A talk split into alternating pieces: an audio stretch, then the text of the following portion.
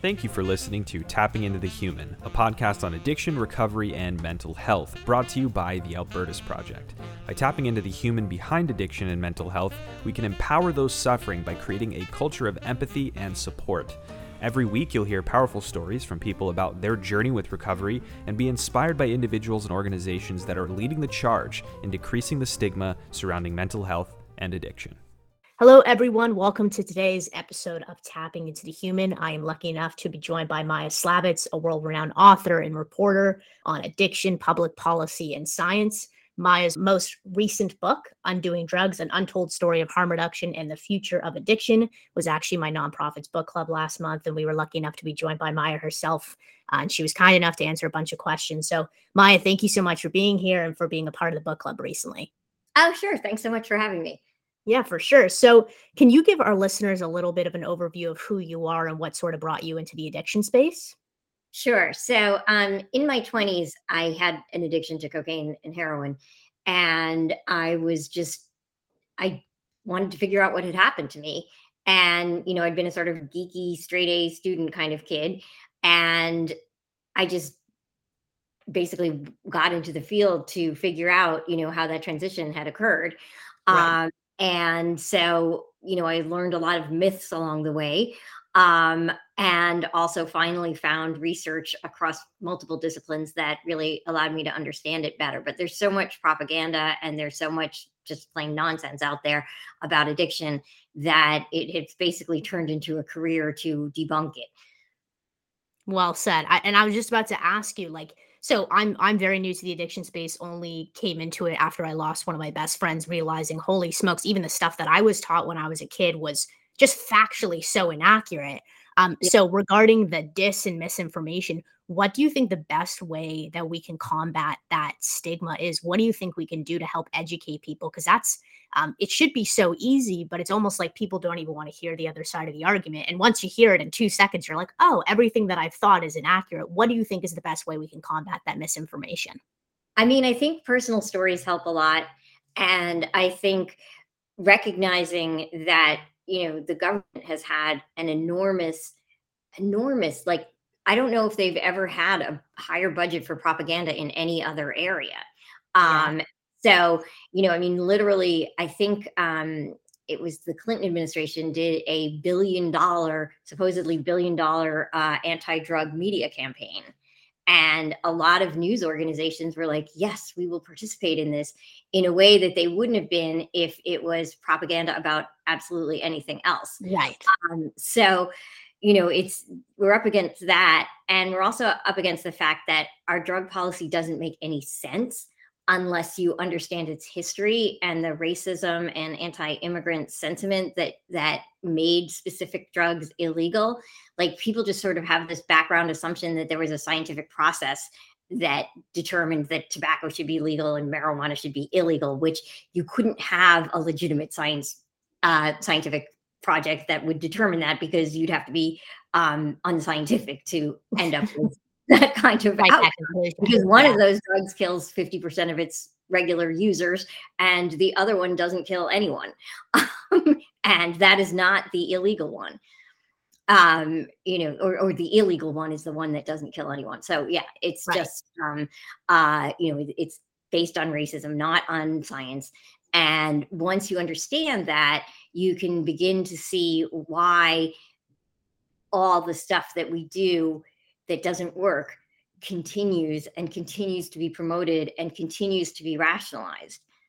Right. Well, I was going to say, um, it, I follow the DEA because I always find it. Um, I actually work for the government, so it's really interesting. Um, you know how uh, I'm taught, and I see even the questionnaires that they ask you. It's like basically you're sort of barred from employment with the government if you've used drugs drugs in the last seven years. And I think about, especially now being in this space, how many brilliant people we're missing out on just from that qualification alone. But I was on Twitter yesterday and I saw the DEA posted um, something to the uh, links of uh, don't try drugs this summer break. If you try it once, you can get addicted. And I was like, holy moly. It, like, but old me, without knowing the background on that, it would have been like, oh my God, like, don't use drugs. Like, you know, if you do it one time, but you have a government organization which already has sort of authority telling people that it's it's sort of a scare tactic. And it's really sad to me because, as you said, it's sort of not based on science and just kind of scare tactics and disinformation, which to me is pretty scary. Um, and I was going to ask you, you've you've been writing and reporting on addiction and the science behind it for many years now, um, and I'm sure that there's things that have sort of surprised you over time, especially getting more educated on your on this topic. What is something in the last couple of years that a statistic, whatever it may be, an article that really surprised you that was indeed accurate, but definitely changed your perspective on on this uh, subject? So I was looking at some of the statistics from the um, uh, I think it's the Monitoring the Future study, or it might have been the National Household Survey on Drugs. And these are large, you know, thousands of subjects um, surveys of Americans about their views and their experience of drugs. And I found that in the um, in the 80s and 90s, half of all young adults had tried cocaine at least once. Um, Interesting. Yeah, and that like that really shocked me because obviously, um, when I was selling drugs in the 80s um, and using a lot of them obviously um, everybody around me was using it um, but um, you know i figured okay well i'm in new york and the, you know it was like such a huge thing with uh, 1980s yuppies and preppies and mm-hmm. the whole um, thing that was going on was kind of emphasized by cocaine um, because you kind of couldn't have a better example of like saying greed is okay than the drug cocaine because it just creates this infinitely escalating desire in you, as well as this sense of I have total command over everything and I am super good, um, which is a terrible combination. Um, anyway, but um, but yeah, so I was surprised that it was that high. Um, you know, and I mean, if you think about that, that by itself is just such an illustration of the complete failure of our approach and also an incredible illustration of the fact that no most people do not become addicted because if you had addiction rates to cocaine um, that were like 90% gets addicted um, then we would half of america um, the young people in america at that time would have been cocaine addicted which didn't happen. Exactly and i was going to say too like something that surprised me was the fact that um, I know in Vietnam, a lot of you know war veterans were using heroin. They came back, they might have used it for a bit, but it, it, wasn't like there was a heroin epidemic when the war veterans came home from Vietnam. So it's sort of like turning all these things on. It, it was not. It just wasn't concentrated in veterans. Yeah, um, yeah, exactly. It was just like it was other people, but it's it's this idea, right? And and I I just think it's so interesting. And something else that really surprised me too was I think a lot of people think, including myself, before I was educated, that like you know, opioids are, are are the worst for withdrawals, but the only drug that you can actually die from withdrawals is alcohol. Like who yeah. would have known? I think for a lot of people, including well, myself, actually also benzodiazepines. You can oh, die benzodiazepines. See, all of that whole depressant class of drugs, um, other than opioids, um, because it can cause fatal seizures. There you go. Okay, see, well, I'm learning, but but that's exactly what what what it is, and I just I, I find it so interesting that you know um, I think it was in um, David Pose's book, basically how we talked about that things aren't safer because they're legal. It's just sort of like this roundabout sort of way of going about it. Um, and ultimately, alcohol is the most widely used drug. I know people say alcohol and drugs when at the same time, alcohol is a drug. And yes, people exactly. don't think that it's as dangerous as it, as it is, but millions of people around the world are addicted. And I was looking at a statistic the other day, something that really surprised me. It says 95,000 Americans die a year from sort of yeah. some sort of alcohol um, you know use disorder or anything like that and to me that's a crazy t- statistic that unless you're educated on it and really uh, learning about it that's not something you might know.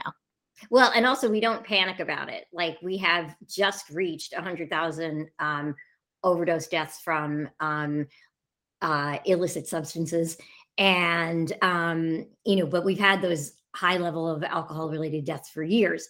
Um, now the thing is people are going to take substances that alter their consciousness. And how to manage this is a difficult question. Um, because, okay, so we've tried prohibiting alcohol, that didn't work very well. Um, anytime you prohibit a very popular substance, you're going to end up with um, gangsterism and corruption and um, people dying from impure substances, as we're seeing now with all the fentanyls. Um, so you know what to make of those deaths and how to figure out you know how to think about that is is a complicated issue Right. No, 100%. Um, and I know something that I've always been interested in is the way that policy informs how we, you know, treat substance use disorder and addiction in its entirety. Um, and I've been looking a lot into what the administration has been doing. I'm really glad to see that they, you know, the president the other day during the State of the Union speech brought up harm reduction. That was the first time, and people are like, "That's a little concession." I'm like, but that's somewhere. To me, that that gives me a little bit of hope that we're moving in the right direction yeah. but there are so many things that are still wrong policy wise. So, excuse me, if there was a single thing that, let's say you were president for a day and you could change legislation, what would be sort of your top priority as president? What do you think? What legislation should we change to benefit the addiction community? Well, first, decriminalize all possession of everything. Just don't ever send people to jail for possessing personal use um, amounts of drugs. It does harm, and there's zero evidence that it helps um, people, if you look at the percent of people who can access treatment within jails and prisons, it's less than the percent of people that access it outside of the system. So if this yeah. is such a great system for getting people into treatment, why is this the case, right? right. Um, you know, we don't diagnose any other condition by having people arrested. Um, so that's one thing. Um, then I would ensure that there is a safe harbor for opioid prescribing for pain patients who have borne the brunt of the crackdown on the prescription opioids with little evidence of benefit to them and enormous evidence of harm to them. Um, is it possible that um, you know this massive crackdown uh, prevented some kids from being exposed to opioid leftovers that might have had a problem? Yes, that is a possibility. But the idea that we would throw away all these people who are currently oftentimes benefiting from these substances right. in order to prevent something that is extraordinarily difficult to prevent. I mean, the idea that you can prevent addiction by preventing use has simply not been borne out because, first of all, teenagers are always going to do dumb things. It's just human nature. And so, trying to prevent them from taking any risks at all will result in young adults who don't know how to have a life um, and if if you succeed in preventing them from doing that. So yes we get it. We want to protect people um, but the fact is that the best way to protect them is to make sure that the stupid things they do are minimally risky as opposed to maximally risky and that if they do get in trouble with a substance they can access help. And we just don't do that. We have a absolutely awful system for treatment for teens off much of which is harmful and actually increases their odds of PTSD and worsens any addictions that were there and creates addictions that weren't there in the first place. Um, so just so much about this is backwards. It's it's like it's hard it to really know. It know, is. It is hard. Well, I always say the more I know, the more angry I become at at the system and the injustices that are being done. Um, but I've been learning um, through reading, and you just released an article yesterday in the New York Times talking about how these the opioid rates in terms of prescribing are really what to what they were in the early 90s and what's happening is it's it's really harming the pain community which i never even thought about right? The idea that there's people who genuinely need these drugs and they can't access them because of these sort of arbitrary rules or or um, too much of that. So people are not getting the drugs that they need. And i saw in your article it's they're there was a study that it's three and a half to four and a half times as likely that these people might commit suicide because of the pain that they're in. And yeah. no, it's, it's actually it's just so nuts the whole pain thing and i have been spending the last few years like screaming and trying to get attention to it because if you look at my twitter feed it's just a cry of agony from like hundreds of of people with pain and it just it infuriates me as someone who had an addiction that anybody would use the fact that addiction exists to deny people who need pain medications their treatment you know and it's like the idea you know most we don't want to admit this but the vast majority of prescription opioid misuse was by people who never had a prescription for the drugs. So 80% of people who misuse prescription opioids never had a prescription for them and wow. the vast majority of people and that's a study that's a statistic from the national institute on drug abuse it's not like you know some weirdo yeah yeah exactly um, so um uh the other point is that fewer than 8% of pain patients develop a new addiction while being on opioids long term. And short term, the risk really is contra, even though Purdue actually said this, less than 1%. Um, and so whenever I try to actually tell the truth about this, I get called like an evil shill of pharma.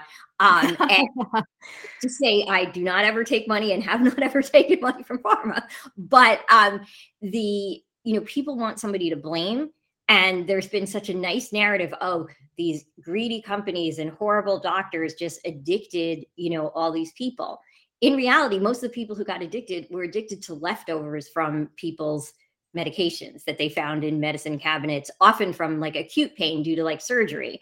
Because every, and this is another irony, most people have a stash of prescription opioids.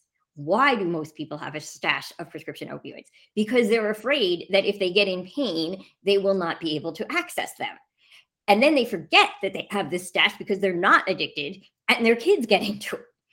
And so it's just, you know, um this whole conundrum.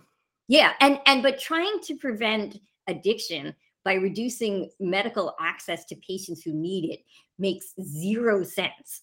Um, because the, mo- the most of the people who get addicted are seeking drugs in the first place. Um, so most of those people who took those pills out of the medicine cabinets um, were already trying cocaine, amphetamine, obviously marijuana and alcohol, but they were beyond marijuana and alcohol. These are kids who something is going on with that they really want to alter their consciousness. And these are high risk people. So this is, you know, you sort of look at the um, whole opioid situation, you think like, well, how did so many get, how did so many people get addicted if pain patients really aren't the ones who are getting addicted? It's because in a medical setting, when you prescribe in a controlled fashion, um, and you take a person's history and you know about what's going on with them, your odds of um, spurring a new addiction are just extremely low. Right. Um, the problem is that if you are a recreational user who goes out and tries something like heroin or alcohol or cocaine, you have a 10 to 20% chance of becoming addicted, which is way higher than for medical use but that's in part because the sample is self-selected it's not like we are randomly in in medical use we're sort of randomly giving to people in um, and hopefully slightly uh, more controlled than randomly, um, trying to control for low risk. Um, but in street use, you're selecting for high risk people because, by definition, somebody who's willing to try a drug illegally is somebody who is willing to take risks. And that characteristic dramatically increases your odds of becoming addicted. So this sort of sample bias ends up looking like, oh my God, these drugs are so addictive. Um, and again, you can also see this with the opioid thing because um, there are so many people who, you know, get an opioid for surgery or for you know, dental work or whatever, and they're like, oh my God, this is the best thing ever. I better not touch it again. That is the majority response of people who get euphoria from opioids. Right. Yep. Now, I have to say also, it is only a minority of people who get euphoria from opioids. It's about um, a third to a half of, of people, depending on how you measure. But there's this amazing study, which I still don't know how they managed to get past an ethics board, where they um, gave a bunch of twins a nice shot of fentanyl. Um, and um, obviously, it was pharmaceutical fentanyl and they were safe from overdose because there was naloxone on hand, but there were no overdoses because it was medically controlled. Um, but anyway, they just basically gave them this drug and said, How do you like it? Um, and only about a third of people like really, really, really liked it. Interesting. About, so it's not just like a hundred percent. Like my thought, even now, is like no, no, and, and, and so, but not every. Interesting. No, I mean, in, in fact, most people's experience of opioids, um, especially people who have like warm social relationships, are like, oh, this is numbing. This like mm feel distant from people. This like is just like terrible.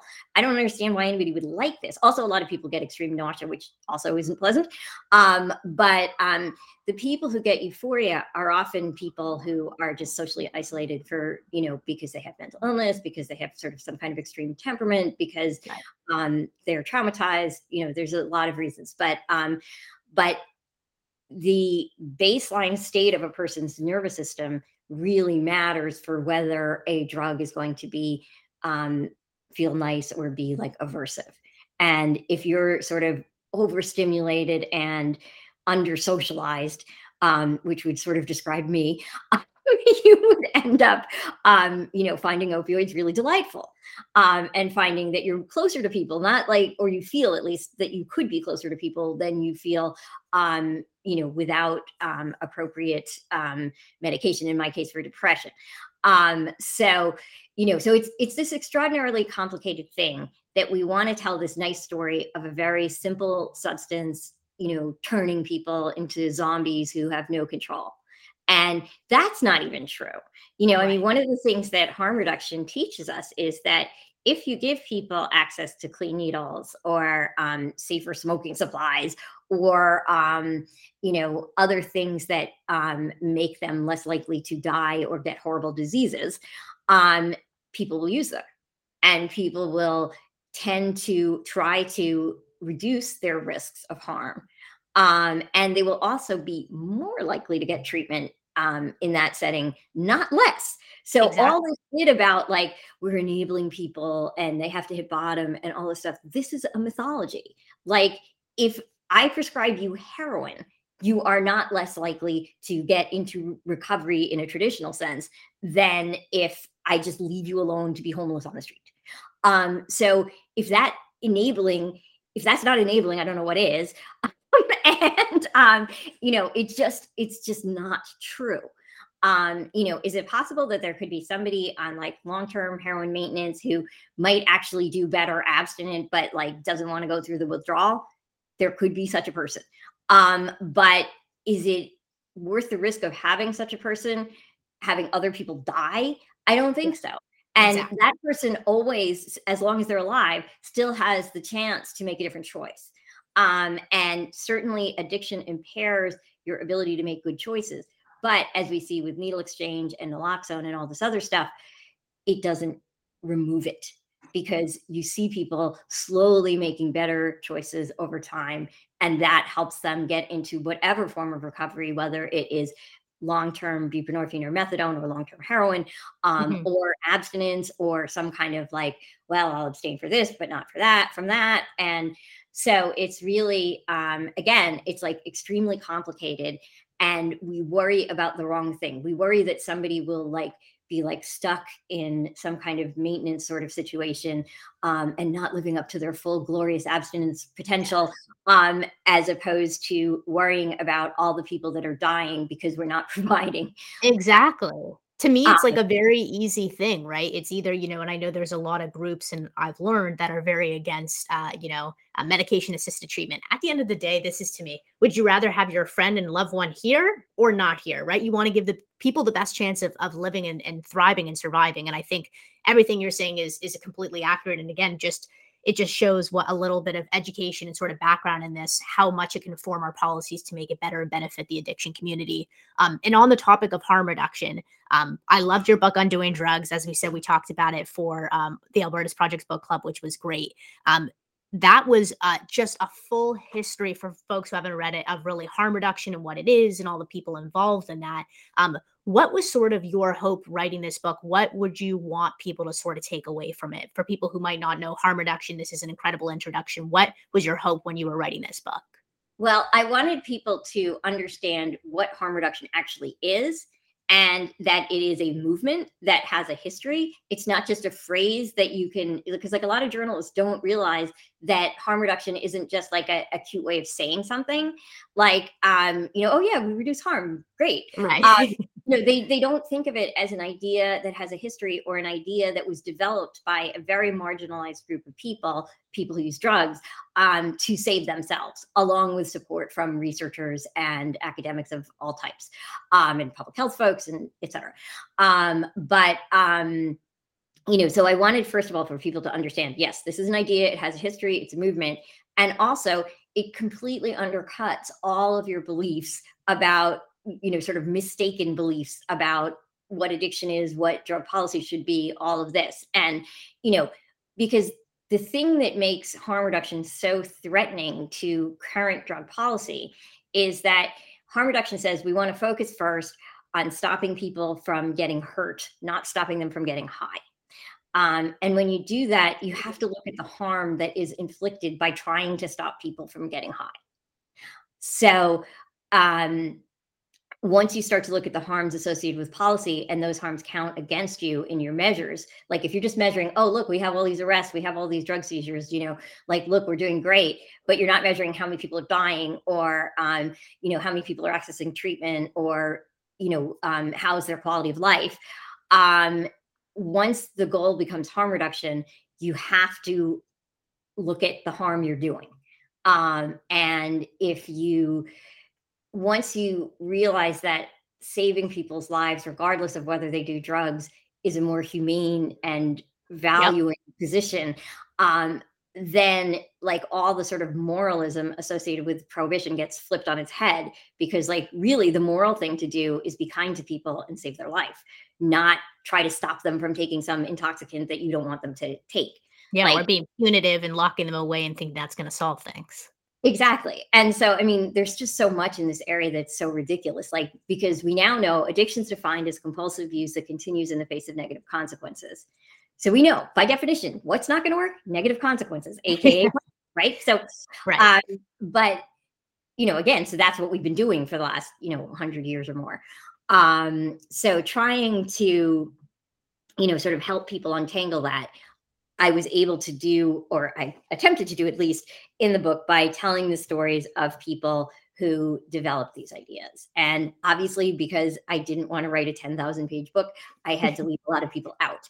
But um, the the idea was to just give people an introduction to the idea through the people and get them to understand how um, wonderful and valuable and important people who use drugs can be and the contributions they can make if we allow it instead of just like throwing away all that potential um, and i also really wanted to inform people about the racism that underlies um, current drug policy um, because it so informs stigma yeah. Um, and you know, the stigma and the stereotype of people who use drugs is uncomfortably close to the horrible racist stereotypes we have and that needs to stop. Like that is not okay. Um you know we, the george floyd's death was just such a horrific illustration of this because while he was dying one of the so-called police officers was saying this is why you don't do drugs kid. Yeah oh. it was such an illustration of like see we don't value the lives of people who you know you're only valuable if you die um to show kids that it's bad like that is not valuing somebody's life. Um, that is using a person as an object, which is like not, I don't think is a morally okay thing to do. Never okay. Yeah. Right. Exactly. Like, I mean, that's just like not good. Um, and, but you see how he was like kind of excusing his racism by presenting it as being anti-drug. Right. Um, and that's just like, it's just so awful. Um, and I feel like, especially as a person who's a white person who benefited from that fact um, during my recovery and certainly during my encounter with the criminal prosecution system, um, I would be remiss if I didn't emphasize that as much as I can um, because it is wrong. And this is not me saying we should lock up more white people. This is me saying we should lock up fewer black and brown people. Yes. No, exactly. And and I think what was so cool about the book, and I was just talking about it with one of my friends, um, was in the back you included like the footnotes for so many great studies and authors and people you should and, and I think that that's great because it highlights like okay, th- these are the stories, this is sort of the science, but hey, you can do further research on A, B, and C, which is what I've been doing over the past couple of months since I've read it, trying to find more information. And it's always, to me, it's always nice when someone, you know, combats you uh, with just a bunch of disinformation. You could be like, actually, this study said that, and really just throw facts in their face. And at the end of the day, I think that that's what it's about being educated so you can, you know, be knowledgeable and help people try to understand. Um, and the question that I always get asked is by family and friends uh, of loved ones who are suffering from addiction. Um, and that's obviously incredibly challenging. And I've learned so much. And unfortunately, there's not like a snap of a finger is right way to go about it. I think everyone's recovery journey um, is so different. But what was what would be your best piece of advice if uh, a family member um, is suffering and you're a mom or you're a brother or sister? How can you best tangibly help those people? Um, kindness and love and support um, and education. So understanding that being cruel to people with addiction doesn't help them is really really critical. And aligning yourself with that person, understanding that they are not doing this to piss you off. They are doing this because they are in some kind of pain. So, how do we find a way for them to treat that pain more effectively um, and not in a way that's destructive to them or others? Now, I always have to add this caveat, which is if somebody is like stealing from you or hurting your family members or hurting you, it is absolutely appropriate to cut that person off. But that is not to fix that person. That is to protect your family. Um, and that Setting is like boundaries. exactly. And that is like there's nothing wrong with that. What what's the wrong thing is cutting people off because you think it will help them. Because it just as well may kill them. Tough Um, love doesn't work, which is something that you know is is something that I think everyone thinks of, right? I was told tough love is the way that it works. Hitting bottom is the way that it works. Obviously, that's factually incorrect, but it's scary because that's what's being taught to all these parents and family members, and they they just don't know any better. Well, and what's what's been really amazing to me with the reaction to this book and my previous book, Unbroken Brain, is that I've heard from so many parents, um, some of whom have lost their kids, some of whom their kids are still here, um, who um, you know are just like, "Oh, thank you for giving me permission to do what I felt was the right thing anyway," you know, Oh yeah, and you know and thank you for like allowing me to understand like what's going on in that person's head in a way that makes sense to me and a way that allows me to act with compassion and also have boundaries for myself. Yeah. um but it's just like it so broke my heart especially when i hear from families who lost a kid because they told the kid to come off that horrible medication. Um and i just i have a very hard time dealing with that. Um i have a really hard time dealing with people whose kid died in um you know like i'm thinking of one particular person whose kid died in a rehab where they didn't have naloxone like Ah. what is that like that is not okay Yeah. um you know and i'm i'm thinking now of david also and just like the horrible treatment that he received. um and it just like yeah it it just breaks my heart that like i always feel like in my life i try to like solve these like things that seem like simple problems. Like okay we're doing the wrong thing let's just change and do the right thing. Like Right. you know okay we're doing all this harm like let's just stop doing that harm. Um, and you know it's like look the science is like super clear on this. This is how you do it um you know um but it's of course because of all of these cultural things and all of these cultural misconceptions about it and basically the political use of drug policy to get elected as opposed to to actually help people um that's what makes it not a simple problem. Um you know not like okay like look we just need to give clean needles and that'll you know and i mean like when you look at the data like clean needles and access to methadone and buprenorphine stops hiv epidemics And among saves lives. It It- should be it- that easy. yeah it, they stop those epidemics in their track they you know Right. and like take away that stuff you get another epidemic like Right. it's like it's black and white there's no ambiguity about the data um and and this is why it will get frustrating in this area because you will see um you know people who are just very attached to well this worked for me so this is the only thing that should be available or um you know and and so yeah so sort of over the years i've developed these kind of shorthands for figuring you know reaching people on these things and and just saying things that are like completely logical but that absolutely do not make sense if you are indoctrinated in american drug policy so Yes. you know if i say you know okay how come we have no other treatment um, for like depression or um, anxiety that involves taking moral inventory and making amends like Or locking them up for like 60 days without anything phones and thinking, oh well, that's solved. They're they're better now. right right um you know so sort of um you know like getting people to think getting people who are giving lip service to the idea that addiction is a disease to think about it the way we actually think about other medical conditions um is you know it's often it can be fruitful um uh because people just i mean and and i think of this for myself because when i was in treatment you know i was just presented the 12 steps are the only thing that worked and just you know this is what you need to do and it was presented by medical authorities as like this is the thing and so i just like threw myself into it and like got really you know and then i started to read the research and be like oh like wait a minute um you know and this is not to say that like a lot of people don't get enormous support from 12 steps and from and it works for some yeah exactly but i just think it has no place in the medical system aside from as a support group just like Agreed. your cancer support group is not your oncologist Exactly. You know, no, and you can have much like woo woo stuff in the cancer. Support yeah, group. yeah. No, and I think not in your treatment.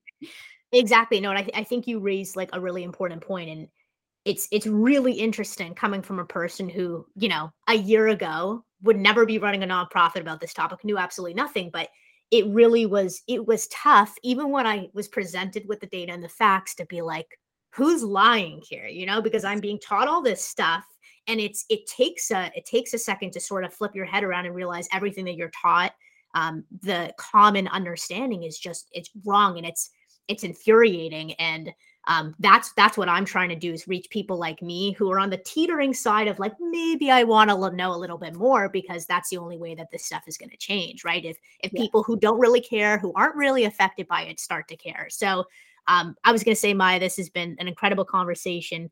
Thank you for all the work that you're doing on drugs. Is one of my favorite books and for coming on um, and just being a resource to the community i think you i know that you offer really incredible perspective um, and congrats on being a new york times author now that's pretty damn exciting so it's really great to be able to track and follow everything you're doing and i just i appreciate all the time Oh, thanks so much. And and yeah, I just want to say I was sorry I wasn't able to come to the um, memorial thing for David. Um, and um, I meant to write to you and I forgot. Oh, that's okay. uh, but um, but yeah, I just I'm still a little heartbroken over that. It's just like it's just it's so, so tough. I I literally like I had a conversation with him Tuesday at three o'clock, uh, and he passed away Wednesday like morning. And I had a oh. full conversation with him, um, basically just saying like because we were I worked on Capitol Hill and that's sort of my job now. Um, and I said, hey, we got to start like informing policy, and we've been working over the last couple of months. And I but I I said before I, we even started talking to the Hill, we were prepping. I said, listen, how are you? Screw Capitol Hill. Like this stuff we could do in time. Like I just want to know how you are. And he was so convincing that he was doing okay. And he's like, I really appreciate it. And like we just had a really good conversation. Um, and but he, you know, he was saying like, I just don't want people to like not read my book anymore because I failed. I'm like, no, like you're human. To me, that's more of a powerful story that like you know, addiction is it, recovery is not a linear line. It's not like, yep, I'm good, right? It goes back and forth. And I said it's just no, important like, that like, you're happy. It just makes me sad that he would think that because he should know better. So hard.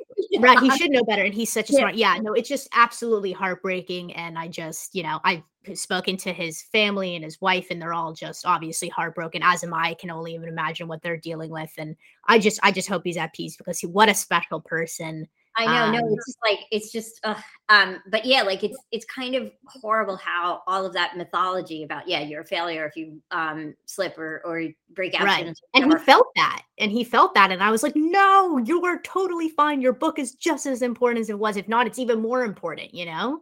Right, and I mean, I think like the just um, you know, that is such a horrible example of the way um you know that stuff does seep under your skin and does like um get you to sort of beat yourself up with something you don't even believe in. Right. Um you know because he would have never said that to someone else. Yeah. No for sure. And he just he, he basically he was sort of like questioning like am i the right person to like have these conversations i'm like yes you're the right person to have these conversations you know? And i just i thought that that was just him being you know david he's just a humble guy and so quick and smart and witty and it's just like i would have never imagined you know he wouldn't be here to talk about this and all this stuff. And um, the good thing is like we, we made inroads with his representative's office and i'm still in touch with them and we're hopefully gonna get some legislation passed to make methadone more accessible. Like and i just i think about it what I, what I said on the the vigil was like he's without knowing it without me knowing it like he spent his last 24 hours trying to make the world a better place like by informing legislation by speaking for the addiction community and like that's just the person that david was yeah yeah no it's it just yeah um and it you know yeah it's uh, i just yeah we gotta like also like deal with the safe supply issue somehow yeah no i i 100% agree and would have never uh, you know, it's really interesting. So I, ha- I have a clearance right now for my job, and it is the most ironic thing. I don't drink. I've never used drugs. Like I have asthma. I'm running a nonprofit that, you know, wanting to support the addiction community, and I am. and I can't even, for my clearance, be in a room with someone who's smoking weed. Like that's how crazy wow. that dichotomy yeah. that I'm in right now. And I once in the future, I want to make a podcast episode on like the fact that like what I'm told I'm allowed to do and what I'm doing. Like even running a nonprofit, like right. I've been questioned by my investigators. Why are you supporting the addiction? Like it's crazy the duality of sort of what I'm doing. Right? It's so yeah. sad that I even have to worry about that, but that's how the government's yeah. running. It's crazy. Yeah. Yeah. Well, I I mean, I'm hoping at least the marijuana foolishness will recede. Um, and I'm hoping also that like sort of as that happens, like I think once you see like, oh look, all these states have legalized and the sky didn't fall and our students didn't suddenly become really stupid as well as psychotic. Right. and um, you know, um, like, you know, that is just not um how this works. Um, so when people sort of see that about one substance, you hope that it can start to open their mind about other things. And I, I think like the psychedelic thing is really interesting, but also, you know, again, with all of this stuff, there's always a potential for a backlash. And you have to be really clear about like, um, you know, that possibility and fighting against it um, because um, we know this criminalization and harshness does not work. Um, and when we get scared, we want to revert to that because it's familiar. Um, and we have to just not either not get scared or if we are scared, take a moment and realize that like oh we need to like lock them up in order to get them help. No like that doesn't work. It what has it ever worked for anything. That's the crazy yeah, thing. yeah yeah and i mean you know like you will get some people who say oh yes jail saved my life or whatever and then when you like when you actually interview them it's like oh yeah i got raped. Oh yeah like you know and it's like then you realize that like um or oh you know i overdosed or had some more horrible right. fight or physical consequence yeah. or anyway when when you actually talk to them what they're really saying by that often is just that um you know I had a horrible experience. For my own sanity, I need to believe it was meaningful. Um, and um, you know, this is the way I interpret that. Um, but it's really weird because you can interview people who say, you know, jail was so helpful, and then they tell yeah. you this story, and then you can interview people who say, you know, jail didn't help at all, um, and they tell you exactly the same story um and it's just like it's about how the person interprets perspective. It's yeah, yeah, it's exactly trying to like find meaning and, and make it and that's why this this topic is is amazing but it's so complex. There's so many players that just like i'm i'm so like you and i'm i'm very prone to action and i just I want to help and it's aggravating. I feel like the more that I know, the more I'm lost in the sauce of all the crazy things that are happening. And thank you again. Uh, sure. I know I spent 45 minutes of your time, so I just really appreciate That's okay. It. Um, and and thank you very much for you know the work you're doing. Thank you so much for listening to today's episode. By tapping into the human behind addiction and mental health, we can empower those suffering by creating a culture of empathy and support. You can find more episodes of Tapping into the Human and resources about addiction and mental health by following the Albertus Project on social media at Albertus Project and at www.albertusproject.org. Thank you.